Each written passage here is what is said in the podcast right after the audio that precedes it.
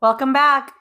Welcome back, everybody, to Killer Babes. I'm Katie, And I'm Kirby. and we're your hosts for the evening or the morning, Or the afternoon. anytime you'd like. Well, this is episode number 58. This is a big one. Mm-hmm. Our season finale Part one of our season finale. of part three. Part one of three, correct. So this is going to be part one. Next week, part two, because that's how numbers work. yeah, good job. Uh, duh. And then part three, we're gonna have an interview about the case regarding case as well. So a big three-part season three finale. That Mhm. makes sense. yeah, it's good stuff. Wow. We're excited to bring this to you. Yeah, for sure. This is one that we've been wanting to do forever. It's one I've been wanting to do forever. It's been on the list, but honestly, it's just been so daunting for me to think like think about like looking into it because there's so much that goes with it. It's a it's a huge case. There's a lot to look into, and I knew that, and I'm I guess I'm just lazy, so I was like, let's just put it off. But finally, we got around to it, and I'm very happy that we did. I feel like I've been thinking about this case for like months now. Yeah, like it gets to you. It gets to you, and we we've been working on it over a while too. So it's just like something I've been like just think. uh, You start to get like obsessed with it, like everyone else about true crime obsession. But yeah, it's gonna be pretty long, which is why we split it up into two. I think it just kind of has to be like if we're doing any kind of justice, it's just gonna end up being kind of long. And even these two episodes, I feel like are gonna maybe be a little long. We'll see, but we think we just have to jump into it because there's a lot to cover. So this is part one of Maura Murray. Um, we're just gonna jump right into it. On the evening of February 9th, 2004, Maura's car crashed on Route 112 in Haverhill, New Hampshire. Her whereabouts remain to this day unknown, but her disappearance has made international headlines, and her story is one of the most followed missing persons cases throughout the world. This case in particular has gained a lot of notoriety, and there's a lot of details to this case, so we're going to be breaking it up, like we said, into three parts. Part one, we're going to take you through what happened before the disappearance. Part two, we'll discuss the crime scene and what happened afterwards. And then for part three, we are interviewing Julie Murray, Maura Murray's sister. So that's going to be part three. So you really got to stay tuned for all three parts to get the full story.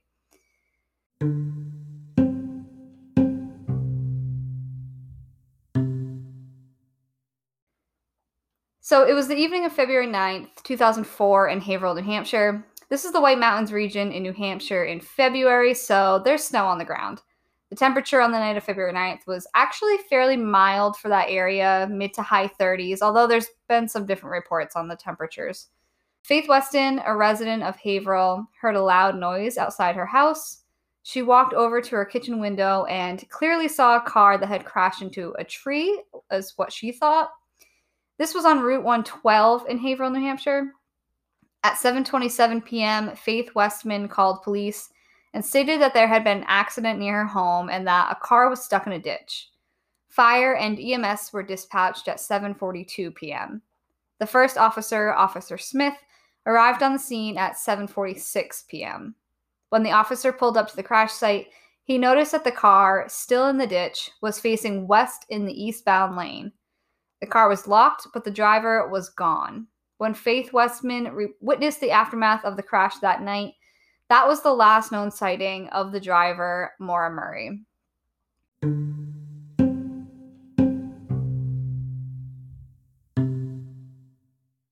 So, now to kind of give you some background on who Maura is, and by the way, this is pretty much all coming from uh, MauraMurrayMissing.org, which is the family's kind of website blog um, dedicated to Maura.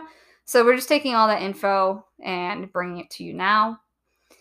Maura Murray was born on May 4th, 1982, in Brockton, Mass.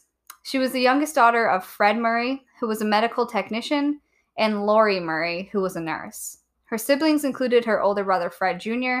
and sisters Kathleen and Julie, and younger brother Curtis. Maura grew up in Hanson, a small suburb of the South Shore of Massachusetts. The Murray family could have been described as a normal working class family. At age six, her parents divorced, She was active in her local community where she became known for her kind heartedness. Maura also became very well known for her athleticism. She was a standout student athlete from Hanson, Mass, who some would say was an overachiever. She was active in nearly every sport, including competitive AAU basketball, which allowed her to travel all over New England as a teenager. A fierce competitor, she con- consistently finished in the top tier of runners in the state of Massachusetts and broke several long standing school records. Selected as a Boston Globe All Scholastic in cross country, Maura qualified, qualified for the U.S. National Scholastic Outdoor Championships in the two mile as a sophomore in high school in 1998, finishing 33rd in the country. She graduated at the top of her class at Whitman Hanson Regional High School and had her pick of colleges, both academically and athletically. However, she accepted a congressional nomination from the late Senator Edward Kennedy and joined her sister Julie at the United States Military Academy at West Point. Morris started at West Point in August of 2000. She excelled in the military and in the academic program at West Point.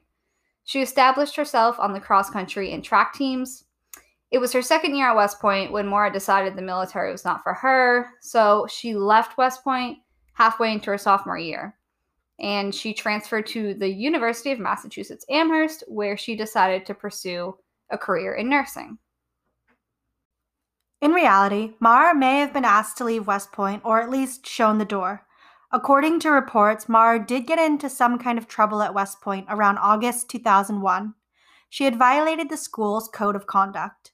Now, if you don't know what West Point is, West Point is a military academics. I mean, it's a college, but it's a military school, right? So and it's very strict. It has very Yeah, strict rules. So violating the code of conduct would be anything from alcohol consumption to leaving the campus without alerting anyone. It's way more strict than, like you said, a regular college. right. But according to Maura's old roommate at West Point, and this was reiterated during our interview with Julie, Hmm. Maura may have almost been kicked out because she was found stealing makeup at the commissionary at Fort Knox. Right. Which is kind of ironic because Fort Knox is like a very strict, like Yeah. military base, and she decided to steal from Fort Knox, which is like, wow, It's locked up. yeah, Maura told her roommate that she regretted it and that she had only stolen maybe like five bucks worth of makeup. And Julie had said it was, I think she said lip gloss. yeah, yeah. So it wasn't a lot. According to MauraMurrayMystery.com, an honor investigative hearing was convened, which was an indication they had enough evidence against her to, quote, take it to trial before the Cadet Advisory Board. Now, this is kind of like a trial of your peers, so it's not a trial of the school board. Right. I think this is pretty common to have like a peer thing. At, Yeah, my like, college school- had it. Yeah, yeah. It was kind of like that. And it was definitely way more laid back because it was like Joe from your campus. Right. In this case, maybe not so much because it's West, West Point, Point, but right. but yeah, it's it's not like like the principal of the school or Right, exactly. So this all took place in 2001, and she was pulled out of class about seven times to appear before the honor board, who recommended Maura be separated from the Corps of Cadets, and this was forwarded on up to the superintendent, who would then make the final decision by the end of January 2002. Maura remained at West Point for another semester before officially bowing out from West Point on January 2nd, 2002. So she decided to leave the school before the final decision was made. Right, right. So I think that kind of lends to I there's a lot of you'll hear about this and whenever you listen to a podcast or whatever, or read about this case that she was like kicked out of West Point, but in reality, She left before that. she decided to leave before there was ever a hearing back from this whatever board. so, yes, they may have already decided to kick her out or they may have decided to let her stay. Regardless, she left before the official decision came out. Yeah. It's important to note, too, and Julie talked about this with us, that after two years at West Point, if you continue on with your schooling there, you are required to join the military for like X amount of years. Mm-hmm. So it's honestly kind of common for students to decide, you know, military life isn't for me and leave after two years. Right. And Julie also mentioned that Maura did not like the military aspect of West Point as much as Julie had because she went there. Mm-hmm. She believes that Maura may have been better suited at like a Harvard or Brown type of school because she was very smart. She loved academics, she excelled in it, and she did receive recruiting letters from certain schools like that. Right. Yeah, I think it just kind of came down to she didn't she decided she didn't want to be in the military and yeah, like you said, I mean if you have if you stay at West Point, you have to join the military. So who Yeah, knows? Maybe only certain people can do that. Yeah. I Of can't. course, it's not for everyone. I mean, that's I wouldn't be able to either. No. I mean, and it's not to say like she wasn't good at it or whatever, but I think she just decided it wasn't for her and maybe it was like an accumulation of things. It's like Who the knows? perfect timing. It's just time to bow out. Yeah. Yeah, Julie kind of made it sound like she knew more, I didn't kind of want to be there. So, for whatever reason, I mean, she just decided to leave. So, uh, like we said, I think a lot of people get tied up in this section. You know, they say this was the stealing, the start of it. You know, her bad, dark. yeah, her bad It's like, behavior. uh, yeah. But um, adolescent stealing is actually way more common than people think. So consider this statistic from WebMD. Why does WebMD have stats about stealing? I, they have statistics on everything. It's not just for finding out if you have cancer or not. Yeah. So about 23 million people in the U.S. steal from retail stores, which is one in 11 Americans. That's Oh, a- I that's a I lot. would have thought it'd be well. No, that kind of seems right. I guess. Yeah, so teenagers 13 to 17 make up about 7% of the US population and account for 25% of all shoplifters arrested. That checks out. That checks out. 89% of kids say they know other kids who have shoplifted, and 20% of adults who shoplift say they started stealing in their teens. Hmm. So if you've ever shoplifted before, you may have said, you know, oh, I don't know why I did it. I just had the compulsion to do it. Or maybe you were with just a bad crowd or some teenagers who were dumb and stupid who were just like, yeah, you know what? It'd be cool. Why don't you just slip that into your pocket? See if It'd you be can do it. cool. It'd Yeah. be cool if you did it. Exactly. Or I sometimes want to be cool. Yeah, you don't want to be cool. No. So sometimes, you know, maybe you just wanted an item that you couldn't afford or weren't allowed to have in the past, like makeup. Yeah. And from education.com, there's a quote that says, as children move into the preteen and teenage years, the reasons why they might engage in stealing become broader and more complex. Many teens shoplift in the presence of friends out of a desire to impress others, as sometimes the teens that engage in the riskiest behaviors are they most popular with their peers. Some teens use stealing as a way to assert their independence from the world of adult authority. Teenagers may steal out of a sense of boredom and a desire to seek excitement. Hmm. They may feel that stealing, along with other negative behaviors, is the only way to get attention from parents, or they may steal as a way to exact revenge on someone believed to have harmed them or treated them unfairly. Lastly, teens may simply steal for practical reasons, such as the desire to have a particular item that they want but cannot afford. End quote. To note, Julie did say that she thought Mar stealing the lip gloss was maybe a cry for help. Mhm. So take that with whatever grain of salt you will. sure. Yeah, I mean, it kind of makes, well, yeah, I don't know. I mean, she thought it was kind of a cry for help, maybe because she didn't like where she was at and she just, I don't know. Who knows? I mean, it's $5 of lip gloss. Like, it's not, Yeah, and she was a smart kid. Like she wouldn't have if she had gotten kicked out of because of this, she wouldn't have just dropped her future. If she really wanted to be in West Point and go on into the military, she wouldn't have risked it over five dollars. yeah, like, are we gonna pretend that there's not people doing worse that go into the military? Like, Yeah, right? Isn't that crazy? So we we can't really get hung up on this. Like I, I feel like a lot of people are like, yeah, like you said, like this is where it all begins. It's like, okay, well, I don't know. You just have to like know what's going on here. And it was five dollars a lip gloss. So Not that much. Yeah. During Maura's time at West Point, she met Army Lieutenant William Rausch while they were both cadets at West Point. They actually met during her honor investigative hearing, during which he was on the advisory board, and she called him Billy, and he seems to now go by Bill, but they hit it off and they began dating, and Billy was a couple years older than her, but their relationship continued after he graduated and well into when Maura ended up leaving West Point. mhm. He was stationed in Fort Sill, Oklahoma, and Maura had arranged to work at a hospital in Oklahoma over the summer so she could spend more time with him. She was also reportedly very close with Billy's parents, and she had stayed with his family in Oklahoma for a few summers, and there were talks that they might be engaged.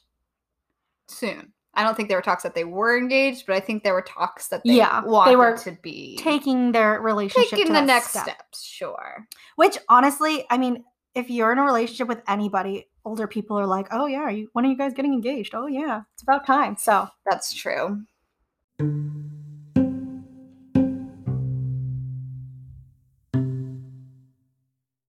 So that's all to set up the scene of Maura's time at West Point. And now, after two and a half years at West Point, we're going to go into Maura's time at UMass. Um, so she enrolled at UMass Amherst in the spring of 2002 and she was enrolled as a chemical engineering student. So we're not messing around here. I mean, she's smart and she Very. she did chemical engineering at West Point. At the beginning of the next semester in the fall of 2002, Morris switched into the nursing program at UMass. She very quickly was able to earn a coveted spot in the program, which is known for being a good program and highly competitive at UMass. Pulled straight from the undergrad UMass website, they state, quote, admission to the College of Nursing is highly competitive as we are limited by the availability of clinical placements for students. Acceptance to the university does not guarantee admission to the nursing major. The typical accepted student in the nursing major has a 4.1 GPA, weighted and recalculated, an average SAT score of 1360, and an average ACT score of 28 the approximate acceptance rate for nursing student applications is 12%. Wow. Yeah, that's, I mean, they weren't lying. That's competitive. Very. Within just two weeks of starting her new semester, Moore was able to gain a spot in the academic program and also score a spot in their clinical rotations. Maura was actually transferring from a chemical engineering major to a nursing major, which I think that definitely helped launch her into that competitive position. She was enrolled in the nursing program as a junior excelled as a National Honor Society member, and also ran cross country at the University of Massachusetts. On paper, I mean, it really did sound like she was a perfect student athlete. On November 3rd, 2003, Maura got in trouble again, this time for credit card fraud. According to documents from Amherst police, a female student at UMass discovered odd charges on her credit card statement. Someone had been using her credit card number to order takeout from Pinocchio's Pizza, she, of course, called the credit card company and then called Amherst police. She reported she was unsure if she had lost her credit card or if it was stolen. Then they contacted Pinocchio's, Domino's, and Papa Gino's, which are all places that that person had ordered from um, using her credit card number. And after checking their recent records, Pinocchio pizza managers found that the orders had been delivered to none other than Maura's dorm room. Shortly after this discovery, Maura actually tried to call the police or call the place and order another pizza with the credit card number that was reportedly stolen. So then they got her. Officers enlisted the help of the delivery man who would get Maura to sign the bill. Then when she signed it, the police approached her dorm room. Really sounds like a whole sting operation, to be quite honest. When brought in for questioning by the police at the Amherst police station, Maura said she found the credit card information from a used receipt. Maura admitted that she had used a credit card number illegally to order food, a few pizzas, and it all amounted to set just over $79. So it was $100 less than $100 that she had bought with this credit card number. She never actually gave a reason why. Um, she declined to give a ri- written statement to the court that explained why the credit card was used illegally at the time, but she did say she was sorry and she wanted to make a restitution payment for the purchases. The officer said her cooperation would be noted in the report. There is some confusion surrounding this incident because, you know, a lot of you are probably thinking, well, when you get a receipt from a purchase you made with a credit card, it, it doesn't state the entire credit card number on it. So she claimed that she found the receipt, it had the credit card number on it, and that's how what she used to get everything. But I mean, clearly for security reasons is why you don't have like a credit card number on a receipt. Like that makes Right. sense, right? But she claimed that the receipt had been thrown away and it had all the info she needed. So I don't know. Some people think perhaps it was like an old fashioned register that prints the entire credit card number because I guess sometimes old registers did that. Who knows? I don't know. Um, Maura wasn't arrested or anything, but police did take her photo and she was put on probation following that incident. According to the police documents, the charges against Maura were going to be completely dismissed in February of 2004 if she managed to stay out of trouble. But that was the exact month and year that she actually ended up disappearing. And, you know, a little fraud tidbit here, because why not? Credit card fraud is the simplest and most common form of identity theft due to its simplicity to commit. In Massachusetts, under Section 37C of General Laws, for the misuse of credit cards, the threshold between a misdemeanor and felony starts where the value of the money, goods, or services obtained in violation of this section exceeds twelve hundred dollars, so one thousand two hundred dollars, and she did not exceed that. It was under, or it was less than a hundred. So Mm-hmm. it was a minor violation, but she was put on probation for that. And while she was at UMass, uh, Maura, I actually heard she might have had a couple jobs, but one of her main jobs was um, security job. So essentially, she sat by the front door in a dorm room and she checked IDs of every student who entered. After a certain hour, every time we entered our dorms, we needed to show the. I mean, I think every school kind of had to do this, where you have to show the security guard your ID. We didn't. You didn't. It was a small school. I mean, That's you didn't have to show. This was back in 2004 too. I know that's crazy. Well, I mean, Amherst. I went to a small college. Amherst is a lot bigger. Yeah. Like that, we're talking thousands and thousands bigger. So I can see with the university. Yeah, I guess. Yeah. I kind of thought every school did it, but maybe not. Well, it wasn't so it wasn't all day too. It was after a certain hour. It was at like after 8 p.m. or something. I kind of forget what it was. After that hour, you had to show your ID to get into your dorm. And if you brought a guest, they had to be like signed in. So there was a record of them being there. Right. Interesting. That seems like a lot of work. You didn't have to sign a guest in? no, That sounds so bad. guests just showed up and stayed in the, What if something happened? dorms. I, I don't know. I, I guess there's no constin- contingency plan. I don't know. That wasn't well thought out, but I don't know. Like, I feel like you would. Well, hey, I don't know. Whatever. Yeah, it was like a record of this person coming in when. That way. Nope. Okay. Well, there's a security person there in every dorm. That means, and there's a lot of dorms. at- There's a lot of dorms at UMass, so there's a lot of security people because they just have to sit there all night. Um, honestly, it always seemed like a pretty boring job, but it was a really easy way to make a few bucks in college, especially if you're already a night person because you pretty much have to like stay up all night. I remember the security people, they were just always doing their homework or reading a book because you just have to sit there when people aren't getting checked in. So, yeah, that seems like a nice job. yeah, there was like time to do their homework and stuff and then get paid. Woohoo! Woohoo! Um, Maura specifically worked at the Melville dorm, and she lived right next door to that in the Kennedy dorm. And those are both located in Southwest, and they're very close to each other.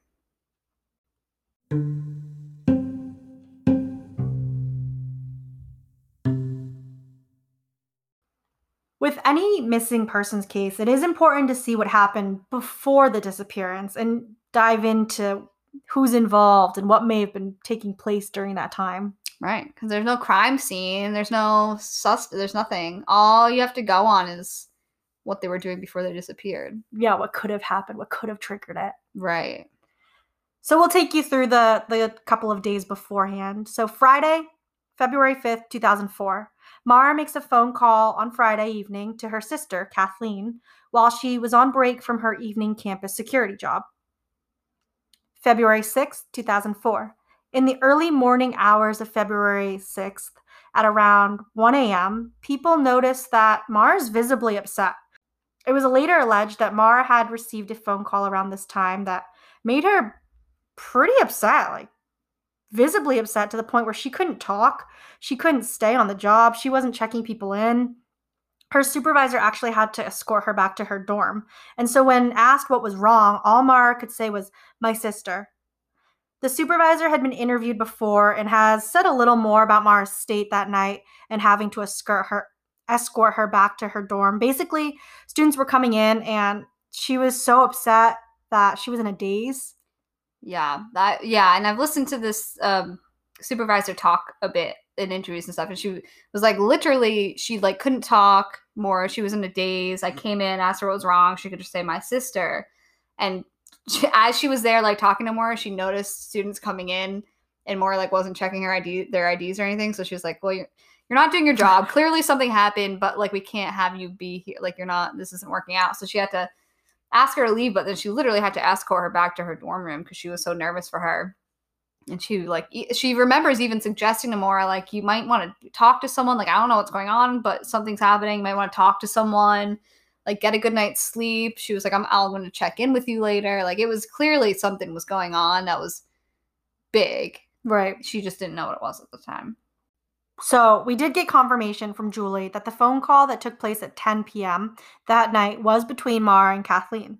Kathleen was Maura's oldest sister. She was in and out of rehab a few times for alcohol abuse and was uh, supposedly busted for growing pot in Vermont, which in 2021, we don't even blink an eye at that. But No. back in the early 2000s, it was not okay legally. Right.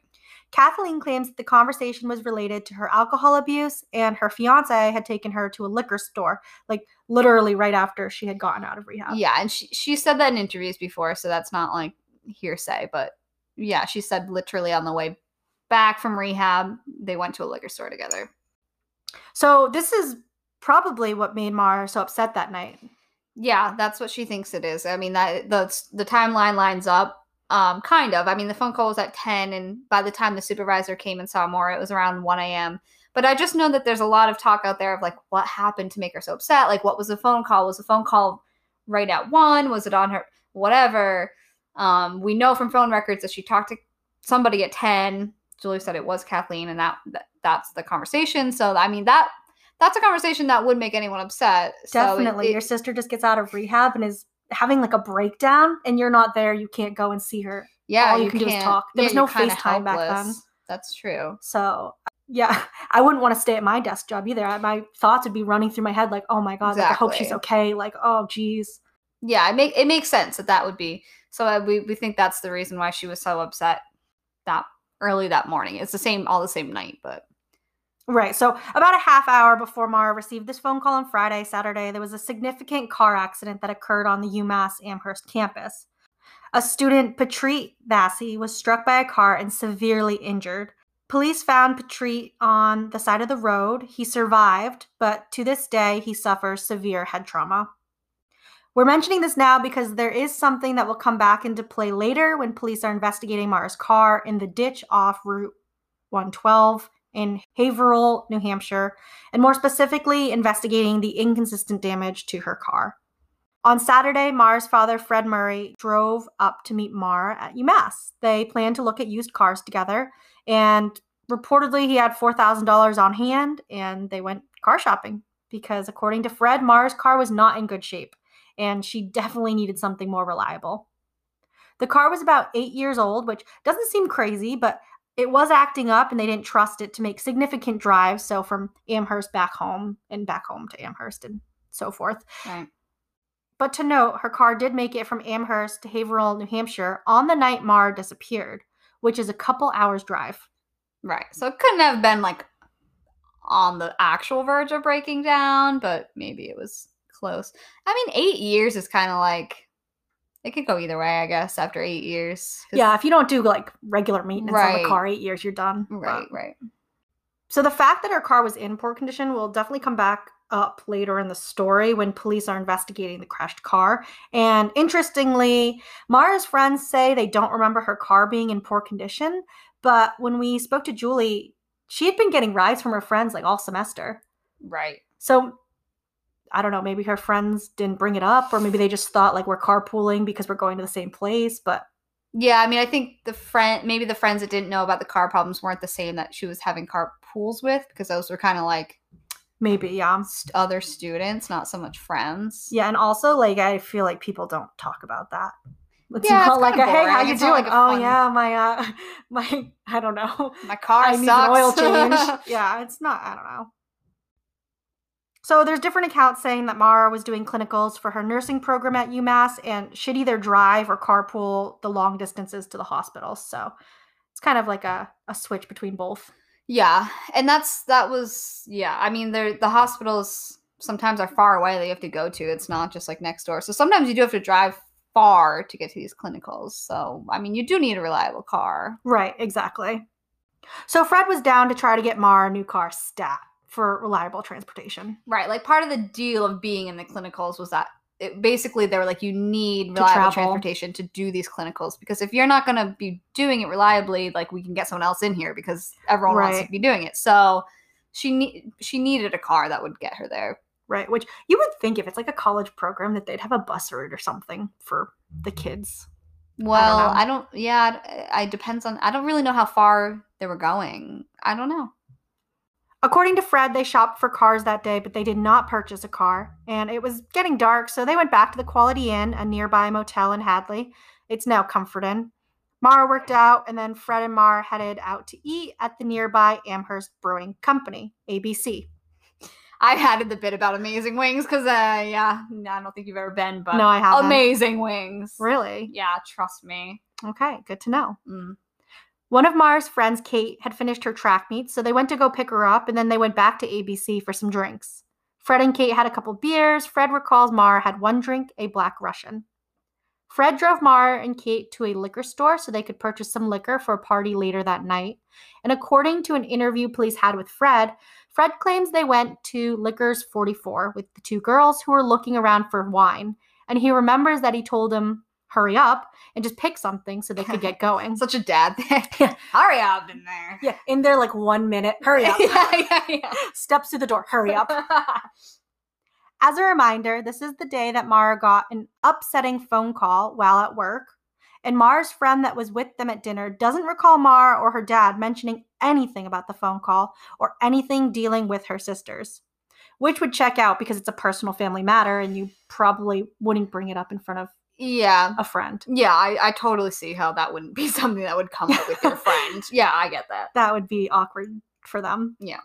So that night, Fred didn't drive back home, and the plan was that after the liquor store ron Maura would drop her dad off at the motel for the night, and then she and the friend would take his car, which was a Toyota Corolla, back to the dorm and keep it there that night. Then she'd return his car to him the next morning. Right. Which seems a little odd, but I guess if you keep in mind that she really thought her car was in that bad of a condition, maybe he just said, you know, I'm here, my car's here. You might as well drive that one back and uh yeah. I don't know. And who doesn't love to drive their parents' car over their own unreliable one, right? I mean, yeah, I, from what I heard, I think it was like a brand new car too, like a, a new car. yeah, I definitely want to I drive don't that. know. That night, Maura went to a dorm party with their friends, including the friend Kate who had just gone to dinner with Maura and Fred earlier. Other students at the party later recount that Maura left around 3 3:30 a.m., claiming she needed to return her dad's car to him. Now, some witnesses also claim she left with a guy, and others claim she left alone. So, unreliable witnesses here. And we mentioned that only because it's really important to know every person Maura encountered during the last few days before her disappearance. If she did leave with someone, it is unknown to this day who he was or she was. And this was just the start of a very interesting night that spurred a series of unfortunate events. Yeah, for sure. Um, also, I just want to kind of point out here a little more because this party, dorm party, gathering, whatever you want to call it, It was kind of confusing. Yeah, and it seems to come up a lot. Like it's one of those things of the case that everyone's like, "What? Like what is going on here? Like this is k- kind of hazy, confusing, whatever." Yeah. So there's like we've heard from different places. It was a dorm party. There's so many people. It was packed, and people can't remember who was there. So there's like that, like Vatican House. I'm obviously people were But like how many sure. people can you fit in a dorm? Well, that's the other thing is like, uh, or like some accounts are like it was jam packed. It couldn't have been jam packed. Okay, like they they don't let you have jam packed dorm parties where like you can't be all that crazy. And I mean, you do have to keep track of the guests. Like I said, like you have to track guests in. I think you could only have like four guests at a time or something. Yeah, that's why I was like, restricted. was it multiple dorms on one floor that just opened their doors and had parties? definitely couldn't just like party out in the hallway. Interesting. Okay. So, well, I mean, again, it was 2004. Like, I, I'm not just, I can't say what was what was going on, but uh, like other people are like, no, it was actually in a house. It wasn't in a dorm. That that's incorrect. But I think her friends maintained that it, it was in a dorm room, and because this whole thing was a little bit confusing, we reached out to Julie about it because we just wanted to see if she had any kind of clarification, so that we could kind of say it correctly. So Julie reached back out to us and she said that it was her understanding that the party slash gathering um, was in Sarah Alfieri's dorm room. I think that's how you pronounce her name. So Sarah was one of Maura's good friends at UMass. Um, and apparently it was in her dorm room. And Julie says here that Sarah told Julie's dad, or Fred Murray, that she was asleep the whole time, which Julie said seems odd to me. And that is odd. Unless she was like literally passed out. Right. I think that would be the biggest reason. Like I would think that kind of makes sense if you're literally blacked Yeah. out, passed out in your bed during this party. But Which could happen. It's college. I mean, not that it couldn't happen outside of college. For sure college. that could be what happens. But it is also like, well, that's convenient. You can't remember anything because you're right, sleeping. right. I don't know. Who knows? That's what she said. And then Kate Markopoulos, who was another good friend of Maura's, She was on the track team with Maura. The one they went to dinner with. Yes, the one that went to dinner with her and Fred. Um, she was at the party too. Julie said, it, Julie did say that she thinks it is potentially important to know what went on here. She said supposedly there were three non UMass guys there too. I'm not sure where that info comes from, but uh, apparently there were some non UMass people, guys there. She said it's unclear slash unconfirmed that she left with a guy, but I definitely think that's possible in my opinion, is what Mhm. Julie says. She said, I also never understood why she left the dorm to go to my dad's hotel. Maybe she felt unsafe. I don't know. hmm Because the original plan was that they would go back to Maura's dorm, and then in the morning she'd drive the car back to her dad at the motel. So Right, and I'm about to explain now what what actually happened, but yeah, so Julie doesn't really understand why she did leave and go back to the hotel, which I'm I'm going to talk about now. But I mean, she said maybe she did feel unsafe. I don't know. Like, why wouldn't she just go back to her dorm room? And also, it is kind of weird that like nobody remembers when she left, first of all, Yeah. or if she did leave with someone. I understand that yeah, everyone was probably trashed. drinking. I get it. And, you know, over time you forget things. But also, like, this was two nights before she disappeared. Right. And supposedly some of her best friends. Mm, Yeah. Which I know if you left with someone, I would know immediately, you know? Yeah. Like Yeah, you would. maybe that's just me, but No, I mean, you would you would hope that somebody would at least know who who you're going home with. And if she said, maybe she didn't tell them, but if she had said, like, yeah, I'm driving back to my dad's house and she wasn't in the right state of mind to do that, you'd hope somebody would speak up. right. although we'd also don't know she wasn't in the right mind like we, we don't know we don't know what happened and but it's just i think it is significant to say that julie also is like kind of questions this night and what happened and thinks it's unclear and also thinks it could be important um there are also there are reports like people do have a name for a guy that they think possibly she went home with but it's totally unconfirmed so i just feel like it's unfair to throw his name out there if it's yeah. not like we don't actually know if she left with someone or who but if she did, I do kind of think that's important. Maybe, may- maybe not at all. I guess that's every single thing in this case. Right. Maybe it's important. Maybe it's not at all. But if it if it even has possibility to be, I would. But then I there's also question like if there were guests there, you'd think that there'd be a record there because there's supposed to be, Unless they snuck them in. unless they snuck them in, or unless there is and the police checked it out and they know that there's nothing there, or maybe there is something there and they just haven't said anything because this is an ongoing case. Exactly. They could keep it close to the close to the chest. yeah. Could they could be? Yeah, I don't know. It's mysterious. Like I wish I wish I knew more about that night and what happened. Yeah, that's like definitely one part of the case that is Because you got to keep in mind Very this is unknown. like the two nights before she disappeared. So it it is important. yeah. We just don't know if it. Does it fit? Who knows? Yeah. Okay, so we're still on Saturday night. This is after this dorm party gathering, whatever the hell it was. So Maura gets in her dad's car outside of the dorm because remember she brought his car back to the dorms. Um, so she gets in the car, a new Toyota Corolla. She started driving away from the dorm and she actually got into an accident on Route 9 in Hadley. So Maura got to a, a T intersection at the exit of the campus where you can either turn left or turn right, but Maura just drove straight and hit a guardrail because there's no street there. So she hit the guardrail and it caused damage to the car. I mean, it was about $10,000 worth of damage to the car. It wasn't like a minor scratch. So at this point, it's after 3 a.m. And I mean, Maura's been partying.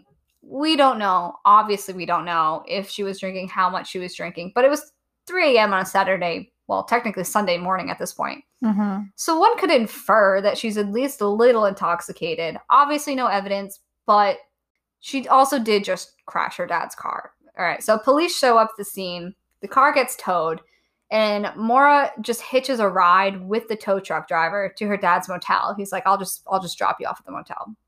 So she's driving the tow truck. The car gets towed, and Maura did not get charged for drunk driving by the by the police. Um, the responding officer wrote an accident report, but there wasn't even documentation or of a sobriety field test, and there wasn't any note of drinking. So, I mean, she couldn't have been like stumbling, eh, like she couldn't have been that intoxicated for the police to not even give her a test or, Exactly. or write her up. So, you know, take that as as you will, but she she didn't get in trouble for this basically at all. And then there is some discrepancy here on the timeline of Maura coming back to the hotel and Fred. There's kind of different things. So either the manager informed Fred that his daughter was in the motel and Fred discovered her when he woke up the next morning, or Maura, Maura was somehow able to get inside her father's room. Fred told police that he did not know Maura was in the hotel until after he woke up in the morning. I think from a, most of what I've heard, and I think from what Julie has said, it sounds like Maura got there and she was able to get in. So she must have just asked somebody like, um, this is my dad. He's in this room. I don't have a key. Please let me in. I guess they let her in. I don't know. She got in, and uh, Fred didn't realize she was there until he had woken up the next morning. He was in like the next bed in in the room. Um, we do know that there are phone records from this night, and it shows that a phone call was made from Fred's phone to Maura's boyfriend Bill in Oklahoma at around 5 a.m. So it, I mean, it would seem to make sense that Maura would be the one using her dad's cell phone to call her boyfriend and basically like, oh my god, I just got into this accident, like I'm so worked up, whatever. She wanted to tell him about the terrible night she just had. Um, so that would mean Maura would have had to get into her dad's room to get his cell phone before 5 a.m. So she was let in at some point before 5 a.m. And Julie did kind of clear that up, like I said, on another podcast where she did say that Maura was let into his room. So this is all to say, whatever. Now Maura is in the hotel with Fred in the morning. She just crashed his car. Um, and then she used his cell phone to call Billy. And I, I believe Julie even said her I mean, this was before the time where you have your cell phone on you 24 7. This was 2004. Right. So I believe she left her cell phone in her dorm room. Like, she didn't even take it to go to the hotel that night. So she didn't Right. have her own cell phone. That's why she used her dad's. So then in the morning, when Fred woke up, saw Maura was there. She told him what happened. She basically said, I came around the corner and hit some sand and I skid. And he learned that the extent of the damage to his vehicle.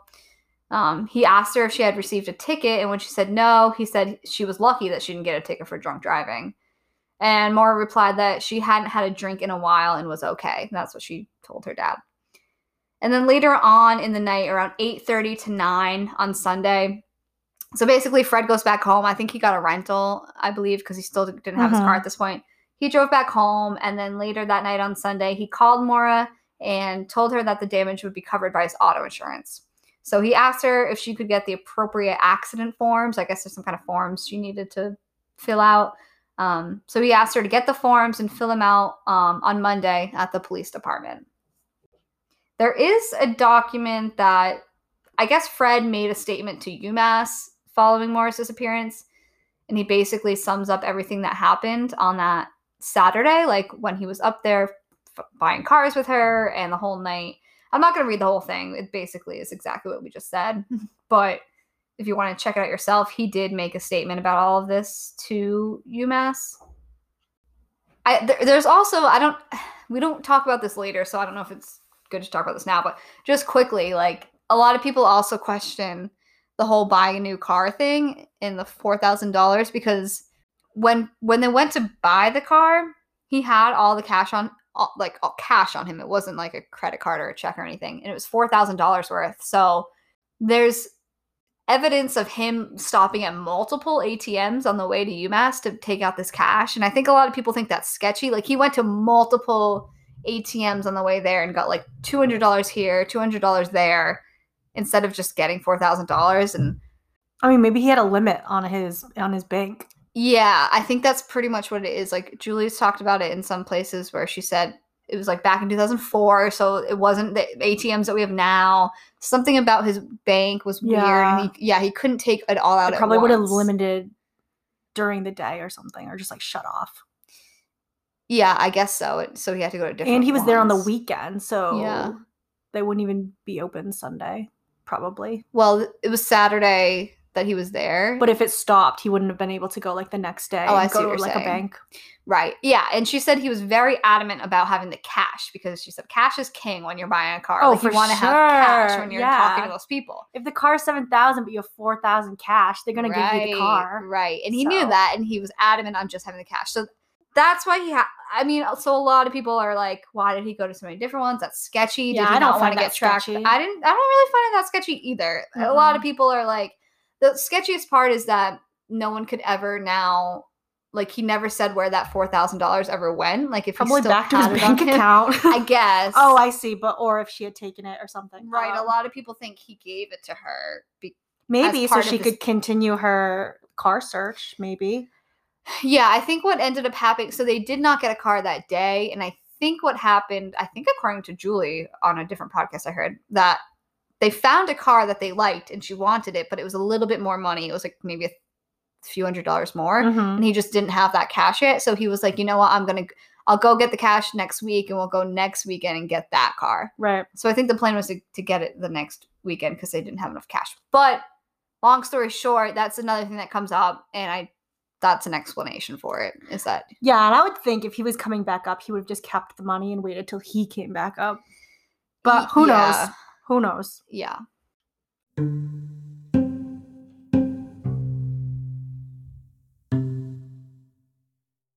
So, day of the disappearance, Monday, February 9th, 2004, is filled with preparation and oddities. It's it's a little strange looking at it. Yeah, it's odd. So we'll go through the whole day is odd. Yeah. Around midnight, Maura uses her computer to MapQuest directions to the Berkshires in Burlington, Vermont. Two very different places. True. Around 1 p.m. on February 9th, 2004, Maura emails her boyfriend, quote, I got your messages, but honestly, I didn't feel like talking to much of anyone. I promised to call today, though, end quote. So this might seem odd now, but again, 2004, different world. Different world. Crazy. I mean, That's do you 20 wouldn't have your cell phone on you every single day? That's 2004 for you. But That's 2000. Classic 2004. You'd also, if you had a long term or not long term, long distance boyfriend, mm-hmm. instead of just texting him a meme to let him know you're having a rough day, you'd email him. Yeah, it's And I don't even know if memes yeah. existed in 2004. Yeah, they didn't. They didn't. So, wh- what kind of relationship was that? it's based off lies. It's all just emails. Yeah, I mean, you have to email him to be like I can't even imagine. So, again, 2004, different time. different time. Yeah. Now, 1:13 p.m., Maura had a call regarding a condo in Bartlett, New Hampshire. This condo was special to Maura as her and her family often took trips together to New Hampshire and they stayed at this particular condo. From phone records, we know Maura was on the call to inquire about this condo for three minutes. But really, we don't know if Maura actually spoke to someone on the phone. In the end, she did not end up renting the condo. Right after, there's a phone record showing Maura called one of her classmates at UMass and left a voicemail. Apparently, this call was regarding some lab coat that she had borrowed and wanted to give back to her classmate. In one interview, I think it was with Oxygen, the friend stated that the coat wasn't that big of a deal, but Maura left it outside her door before she left, And I think a lot of people use that as like a oh she was giving her last possession away. It was a lab coat. It wasn't even like important. It was just like a, oh, I'm not going to use it. You probably need it. Here you go. yeah Just a good person returning something you borrowed. So, yeah you don't want to be in debt to someone like you still have their coat from, you know I yeah, know. I don't think it's a weird detail. I would honestly just return it, you know? yeah Like, here you go. I just used it. Oh, well.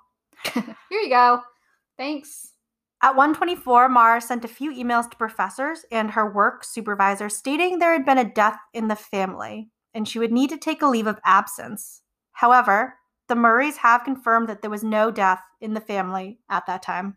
Right so here we go. Now so we're setting the scene. What's happening? She's emailing her professors death in the family. I'm Researching two there. different spots in different states. clearly she's got at this point we don't know much but she's trying to do something right? She's yeah. researching condos. She's she, how to get to the It seems like she's going to be away from school for a little bit. seems like she's formulating something right? Yeah. she's formulating something. There was no death but she said there was she needs an excuse. To get out of in-person classes. Right or clinicals, what Clin- have you. yeah right So 2:05 p.m. There's a record of Maura placing a 5-minute call to the Stowe Mountain Ski Resort. Stowe Mountain is in Stowe, Vermont, and the resort notes that their phone lines were actually down at the exact same time she placed the call, and they said she would have heard a pre-recording of ski times and other information that was important for their resort. Maura did not end up making a reservation there, but this is the second phone call we know Maura made to inquire about some resort or condo in the north. So it's not crazy to assume that she's starting to look for some place to get away. or stay over the crazy. Weekend fact, or the, the, week. Logical conclusion to all of that. Exactly. She, we don't know why or where exactly, but she's trying to go somewhere, right? We also don't know if she thought this plan up anytime before Monday Right. because this is when everything is happening. And what if this is just perfect executed timing and she was actually just inquiring about, I don't know, a couple months later or on a break? You know, you have to plan ahead for best pricing. well, maybe she didn't know that. Maybe. She was 21. That's true. So interesting. Right. So later that same afternoon, so we're still on Monday, Maura packed some kind of bag with toiletries, makeup. We do know she brought birth control pills. She had workout attire, textbooks, and some clothes. Um, not only did she pack a bag, but she also just organized and packed up some of the belongings in her dorm room in general. There's kind of some also different reports on this part of the story too, and it it is weird. I'm not gonna lie. So a lot people say she took the artwork off of her dorm walls before she left, and she packed that into boxes and basically put the box on her bed. And that is interesting because why would someone take, if this is true, why would someone take artwork off their dorm walls before leaving for a week? Like, yeah. if if you're doing that, it's not just because you're going on vacation for a week, right? I mean, whether it's to travel or if it actually is a family death, you're not just gonna take everything off your wall. So that always kind of stuck out to me. But I, I think there's certain instances where this would make sense. Like I do remember we weren't supposed to hang things in certain areas. This is kind of a stretch, but like me, my freshman year, there was like a boiler pipe running through my room, which was kind of sketchy. But I Ew, remember yeah. like it was they were very much like, don't hang anything near that boiler pipe. Which looking back, you know, that's like maybe a little sketch. Yeah, you're but- relying on 20 year olds to not hang something from the Yeah, ceiling. because I think we did. I think we hung like lights from it or something. And at one point, they were like, "You gotta take those down." And we were like, the whole building might go down. we're like, "Oh shit, okay." So we did. Yeah, we got in trouble for that. So I don't know. Like sometimes maybe it was something that she wasn't supposed to have hung up, right? So maybe she was like, "Well, I'm gone for a week. If somebody has to come in here and they see it, I'm gonna be in trouble." Kind of right, thing. right. I'm gonna take it down just while I'm gone. Maybe. I, I get that. I don't know. So when her dorm room was later searched, police asserted that she'd packed up somewhere between Sunday night and Monday morning. So somewhere in that time frame that she packed up. And we've seen in some reports, and I've heard on some podcasts, that on top of the boxes that were kind of packed up on her bed, there was a printed email from her boyfriend Bill, or it was an email to Bill. Uh, it was an email correspondence between them, I guess, and it was indicating trouble in their relationship. Like it was, we don't know exactly what it was about, but it was some Which that is weird. issues. That to me was always like the oddest thing because in my head I pictured uh, this is what I pictured. She packed up a bunch of shit, put it on a box neatly, put it on her bed, and on top of the box was an email basically saying like there's issues in my relationship and she got out of there. That's sketchy. Why would you ever do that? But it turns out that that was kind of a hazy like that picture of what I had isn't like exactly how it was because I did ask Julie about this because I thought this would be an important thing because it's I think that would be an important thing. That would really implicate Billy. It it would also maybe lean towards, you know, maybe she was going through some mental stuff and whatever. Um so I wanted to see if Julie knew anything more about that. And this was her answer. She said, I think her room was partially unpacked. She, and she also mentioned this when we were questioning her, like Mhm, um, at the end. in the interview. She said Julie had given Maura a jacket for Christmas, like that Christmas right before, so two months before. She gave her a new jacket. yeah, and it wasn't just like any jacket from Kohl's. I think she had gotten it when she was on tour from Korea. Right. So Yeah, it was like a special it was a jacket. special jacket. And she basically said she thinks she should bring that jacket if she was leaving or whatever. And she the jacket she had given her at Christmas was hanging in the closet with mm. some other clothes. I guess there was some pictures of the dorm room. I, I don't know, but she knows that that jacket was hanging in the closet, so she kind of thought that would be weird because she should bring that. But okay, so Julie goes on to say she had toiletries out. She had some things packed in bags and boxes. The police have not released a photo of the boxes on to her the bed public. to the public. And she says here in parentheses, I think that is odd that they won't release it. Mm-hmm. That is a little odd. That is a that, means there must be a clue in that. or something. There's something that they want to hold during their Mhm. investigation for some reason Yep. in that dorm room, which that is really interesting. Julie says she had an old email from Bill stuffed inside a pamphlet of some sort. It wasn't on top of the boxes as some describe. And um, that that was not released. The email was never released to the public. which is also interesting.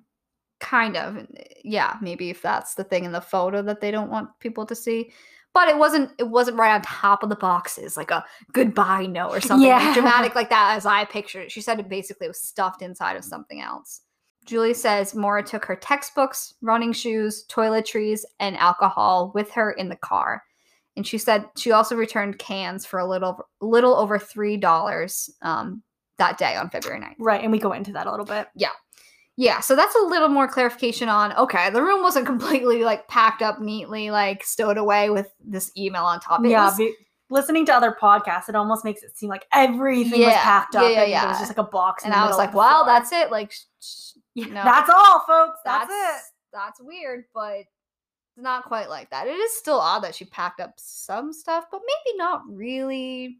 Maybe she was kind of cleaning up, Yeah, maybe it was a box of stuff to give away. yeah, to get rid of Yeah. or stuff that she wanted to like go throw away in the trash or like something. Yeah, I don't know. It's it's a little weird, and and I guess the things coming off the dorm walls we can't confirm. We're not sure about that, but it it's is super interesting that the police have photos, but they don't want to release it. I think so. I wonder. I wonder why. I wonder. All right, so back to the account of what happens that day. Okay, so we're still at Monday. She leaves her dorm room. She stops at an off campus ATM and withdraws $280, which was actually nearly all the money that she had in her bank account. So it, it, it was a lot for her.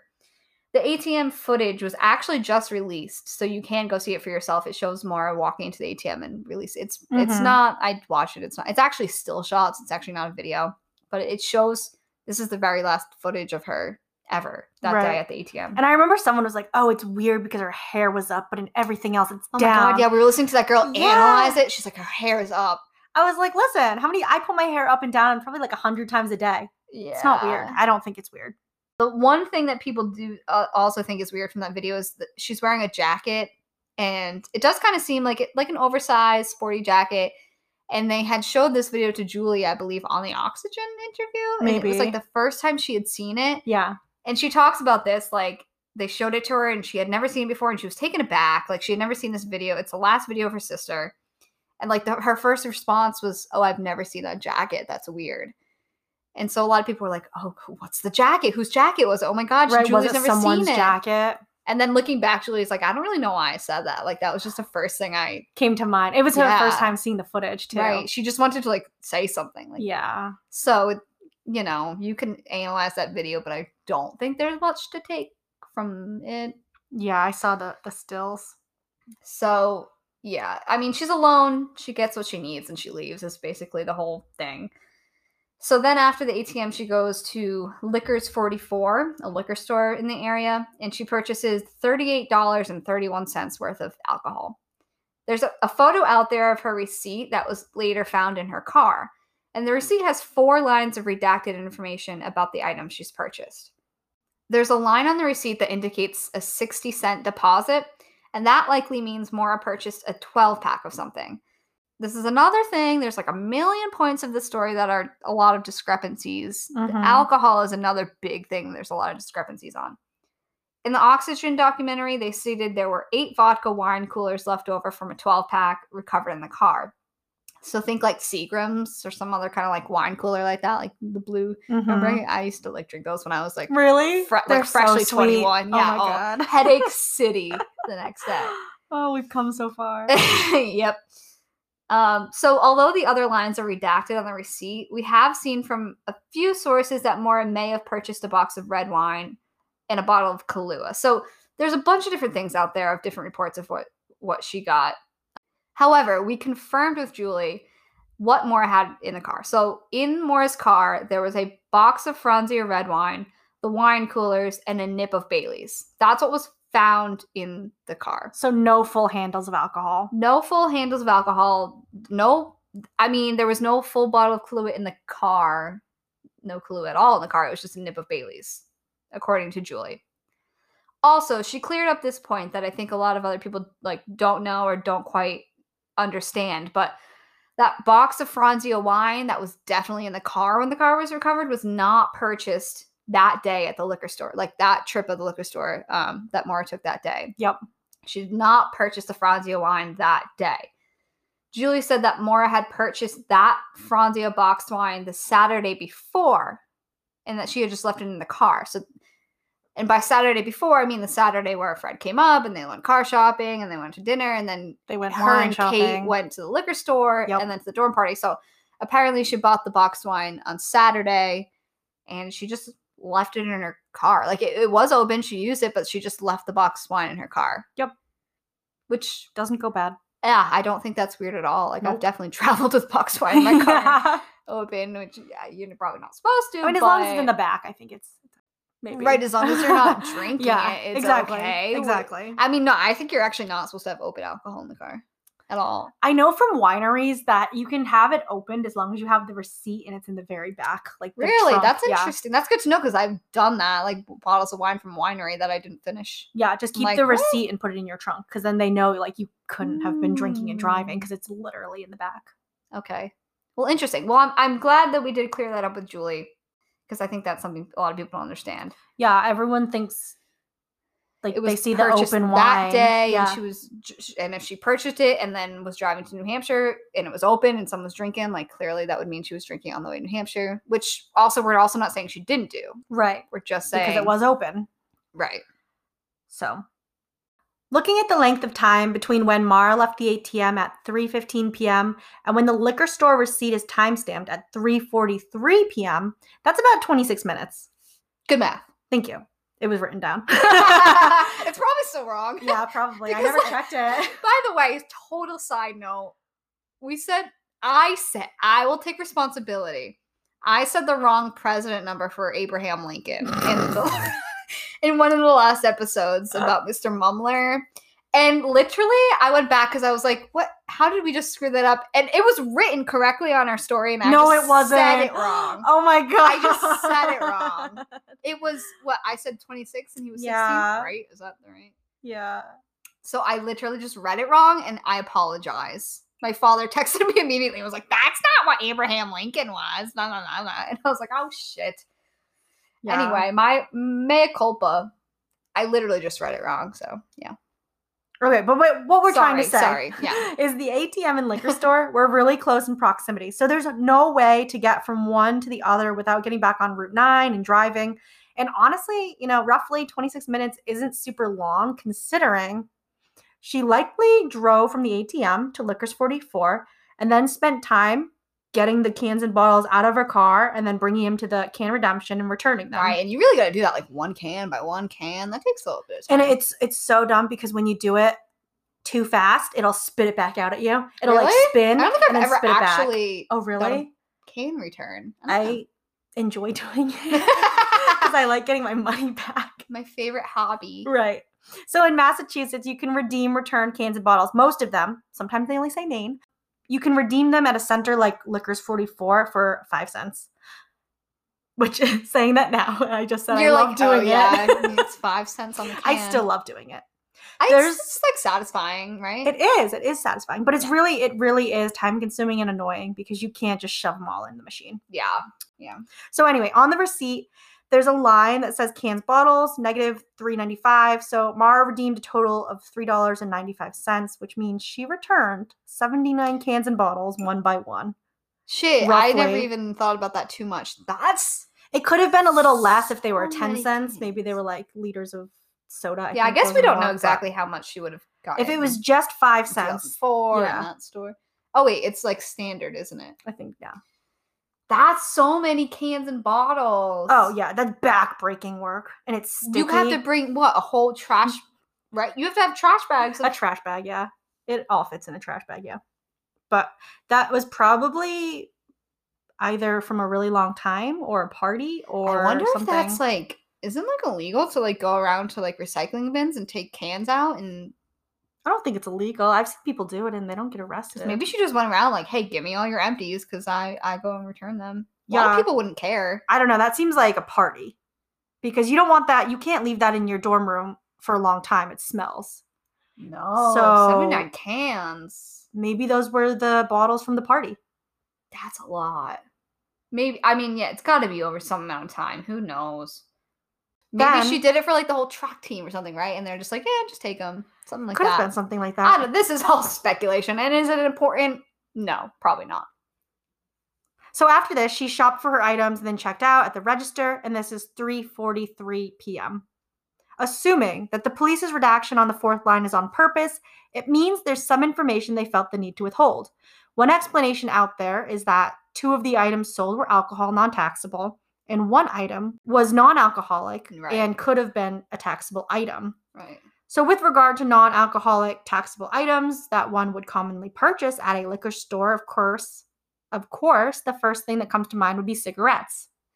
Yeah, I guess so. Also, though, I I think of like limes Candy. Oh, something. Like, I buy like a lime to get in my drinks or Yeah. or chips. They do right? have, yeah, they just have anything that's food or anything that's not liquor. I guess. Well, yeah. It did always seem like there was some contradicting info about the alcohol purchased and found, and there has been a lot of incorrect information out there. So we asked Julie about it, and she suggested that likely the redacted items on the receipt is because the police didn't want everyone to know exactly what alcohol was on Maura at the time of the accident. So someone, some random person can't just come forward and say, oh, hey, you know, I found a black sports bag full of the exact liquor.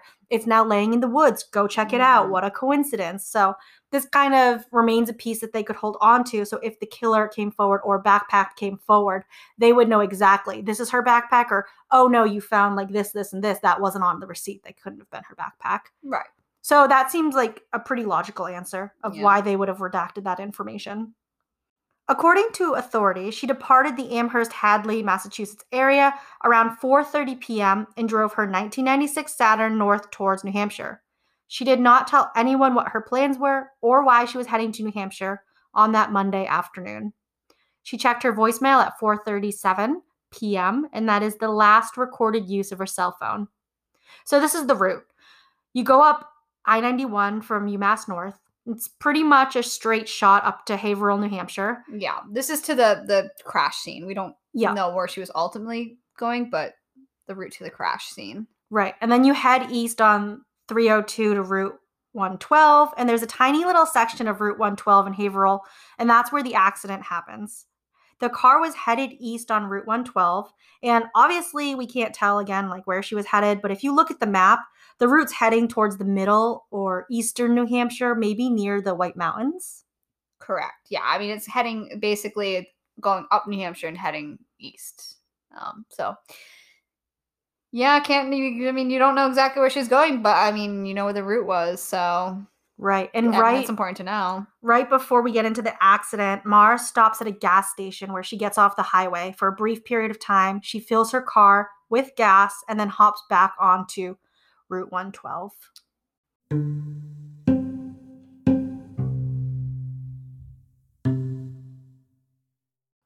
At this point, Maura is driving on Route 112 in Haverhill, New Hampshire.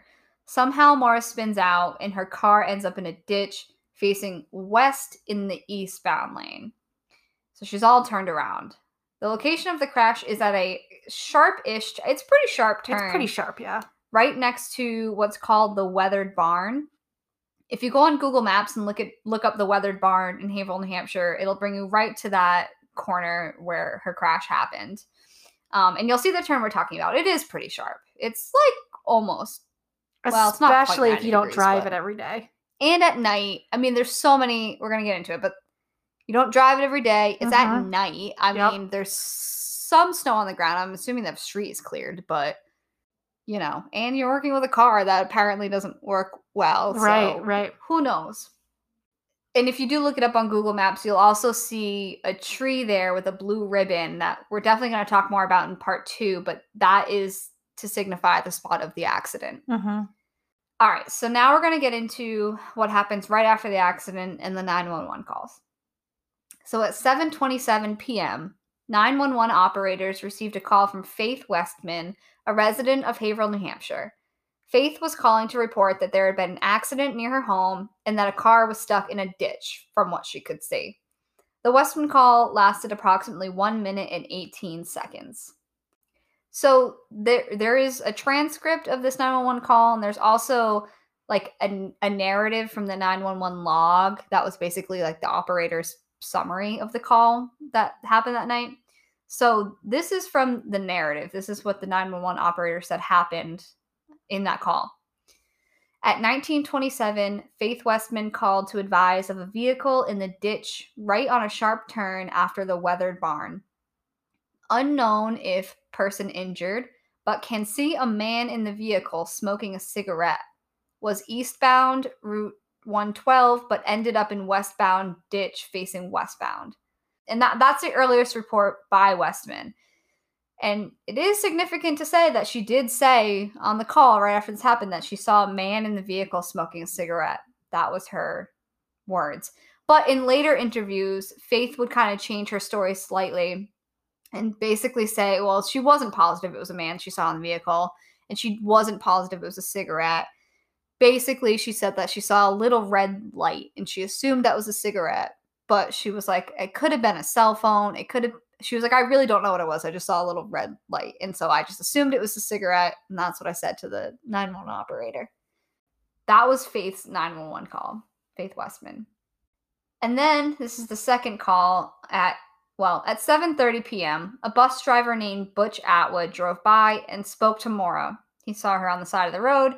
He offered her help and asked if she needed him to call the police. According to Atwood, Maura declined and she said she already called AAA. So please do not call the police, is what she told him.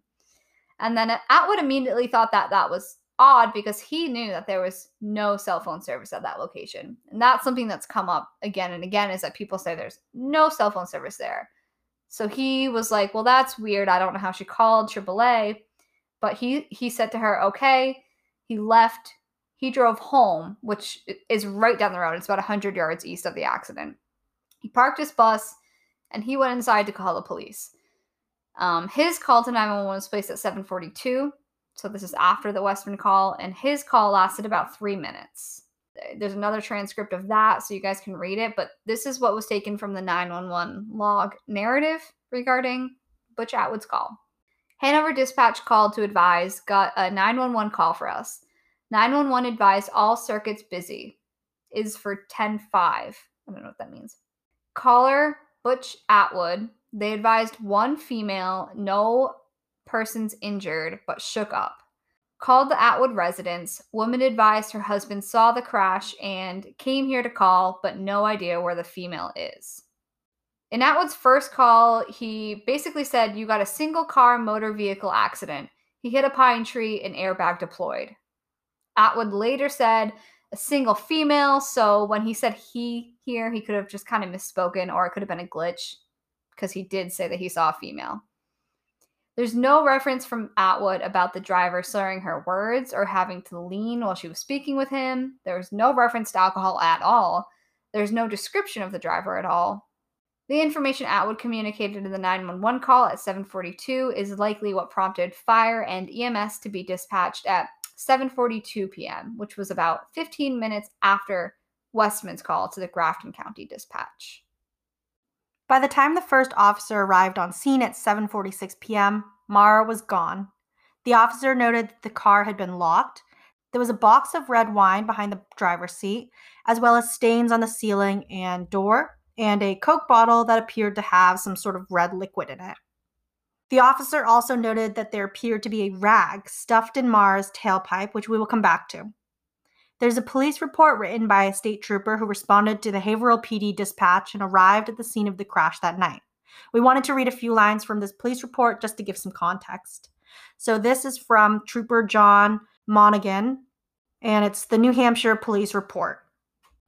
So this is coming from the investigation report on 2904 at approximately 1930 hours. I heard Haverhill PD get dispatched to a single motor vehicle collision on Route 112 near the weathered barn. Sergeant Cecil Smith responded, I overheard Grafton Co. dispatch relay that the reporting party could see a female, single female, in the driver's seat smoking a cigarette. I responded from Route 302, Lisbon. While en route, I heard Sergeant Smith sign off, and a short time later, the Woodsville Fire and Rescue. Sergeant Smith reported the female was no longer with the vehicle. Responding units began to look for a female on foot. I traveled Route 302 to Route 112. When I reached 112, I saw a dark colored Subaru sedan at the junction with 302. I asked the female driver, who I did not identify, if she had seen a person on foot as she traveled the road. She said she had not. I continued up 112 with my spotlight on, checking the roadside as I went, but I did not see any evidence of foot travel on the road or the shoulder. When I entered into Swiftwater Village, I saw a female known to me as Wilma Robinson. Robinson was on foot. I asked her if she had seen anyone walking. She told me she had not. She had just come from Stage Stop Store Route 112. She further advised that no one had been in the store while she was there. She told me Bill, the sto- store owner, was closing up. Yeah, there's there's a little bit more, but mostly it's just this guy saying like he he he checked around, he drove around, he didn't see anyone, no one had any reports of anyone being seen. So he just kind of drove around the area um, to see if he could find anyone, and he did not He said, I did not see anyone on foot, nor did I note any track on the road or leaving the roadway. I cleared the scene. So there's there's a separate report. It's not so much the police report, but it's an like an accident report. So it's really kind of honing in on the the scene and describing the accident. And I thought it was a little interesting. It's basically someone drew out the scene. So they drew out where the road is, where the car ended up. It looks like what you'd see on like an insurance report. Yeah, I think that's kind of what it is. Oh. I don't know. And they drew like where the tire impressions were in the snow, where the vehicle was at final rest. Um, and they had a little bit of a write up about the accident. So this is just basically confirming that he found the above vehicle parked facing west in the eastbound lane off Wild Ammonoosuc Road, but that's Route 112. The vehicle was locked and there was no one in the area. I spoke to a witness who told me there was a young female behind the wheel and there was no other people in the vehicle. Spoke with the female who told him not to call police. So he's not naming Butch Atwood here, but that's who he's talking about. Mm-hmm. Evidence at the scene indicated the vehicle had been eastbound and had gone off the roadway, struck some trees, spun around, and came to rest facing the wrong way in the eastbound lane. The driver's side of the windshield was cracked and both front airbags had been deployed. In plain sight behind the driver's seat of the vehicle, I could see a box of Franzia wine. I could also see red liquid in the driver's side door and ceiling of the car. I made a search of the roadway in the area of the accident. I was assisted by fire, EMS personnel, and a resident of the area. The driver was not located. A later search of the vehicle indicated the driver was Maura Murray. When the vehicle was towed from the scene at or by the towing people, I recovered a Coke bottle that contained a red liquid with a strong alcoholic odor. That's the end. Don't think we know who actually wrote that, but it was an officer in the accident report. So that's just describing the accident scene a little bit more. The officer asked for assistance locating Maura and suggested he drive west of the accident scene and search some of the roads in the French Pond area. A state trooper also responded to the scene and searched the roads west of the accident site. Fire and EMS also responded to the scene. EMS was dismissed within minutes because there was no one at the scene to treat. The eight firefighters briefly searched the accident scene before proceeding back west and returning to the fire station. As far as anyone is aware, no one searched east of the accident scene. The bus driver's brief interaction with Maura was the last known sighting. The blue eyed, brown haired woman, about five foot seven, was last seen in jeans and a dark colored shirt. Since that night, there have been no trace of her and no activity on her cell phone or bank accounts basically we don't actually know why the car crashed, right? I mean, we read the accident report and we know how it ended up. It does claim that she hit some trees. The accident report says that. I think that almost was more just like an assumption because there's trees right there. I don't know if she actually hit the trees. Right, because her car was like in the trees. Right. But the photo of the damage is interesting. Yeah, and we're definitely going to talk about that more in part two about the damage to the car and how it's a little inconsistent. I think I just want to put this in here because we did ask Julie about if, if she had any more info of like why the car crashed, mm-hmm. if, if, it mm-hmm. was something to do with the car itself, or right. if she hit something, if she if she knew. And Julie's response was this It is not clear what caused the damage to the Saturn or how, why Maura crashed. The way the car was found, sort of parked off the side of the road in the opposite lane, facing the wrong way, is baffling. There weren't any skid marks in the road.